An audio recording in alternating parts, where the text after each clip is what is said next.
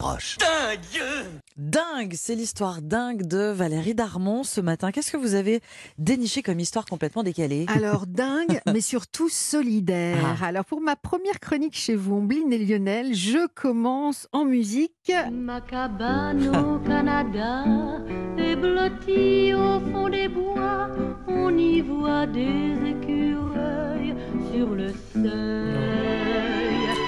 Si la porte n'a Céline Renaud. Qu'il n'y a rien à voler. Lynn Renault, ma cabane au Canada. Alors on parle ce matin d'une cabane où il n'y a rien à voler, Ah. mais tout à prendre. Vous voyez où je veux en venir? Je vous laisse Ah. réfléchir un Vaguement, instant.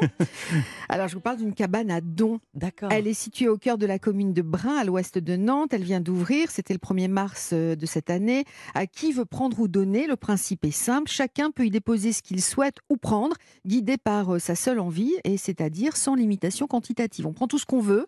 Chacun est invité à déposer des objets et à prendre ce qui lui est utile en libre accès et sans surveillance. Ah oui, Alors, d'accord. je- mais qu'est-ce qu'on y trouve alors, euh, Valérie? Alors, par exemple, une trottinette, je sens que ça va vous intéresser. des cartouches d'imprimante neuve, de Ah la oui, vaisselle, une robe. Tout, quoi. tout, vous pouvez tout déposer, euh, sauf des bouteilles d'alcool, euh, des signes religieux, bien sûr, des objets à caractère sexuel. Le lieu ne doit pas se transformer en dépotoir, évidemment, ou en poubelle.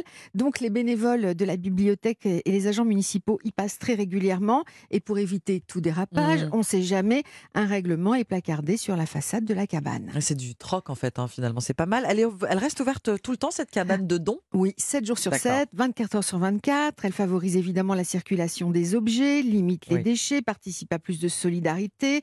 Et là où elle est située, en plus, il y a une boîte à livres et un verger.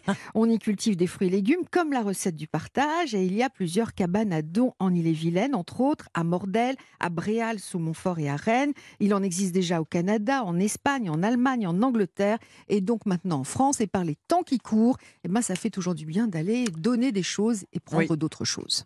pour les gens et pour la planète aussi, puisque ça favorise Voilà, la seconde main. exactement. Merci beaucoup Valérie, on vous retrouve dans un quart d'heure pour la météo.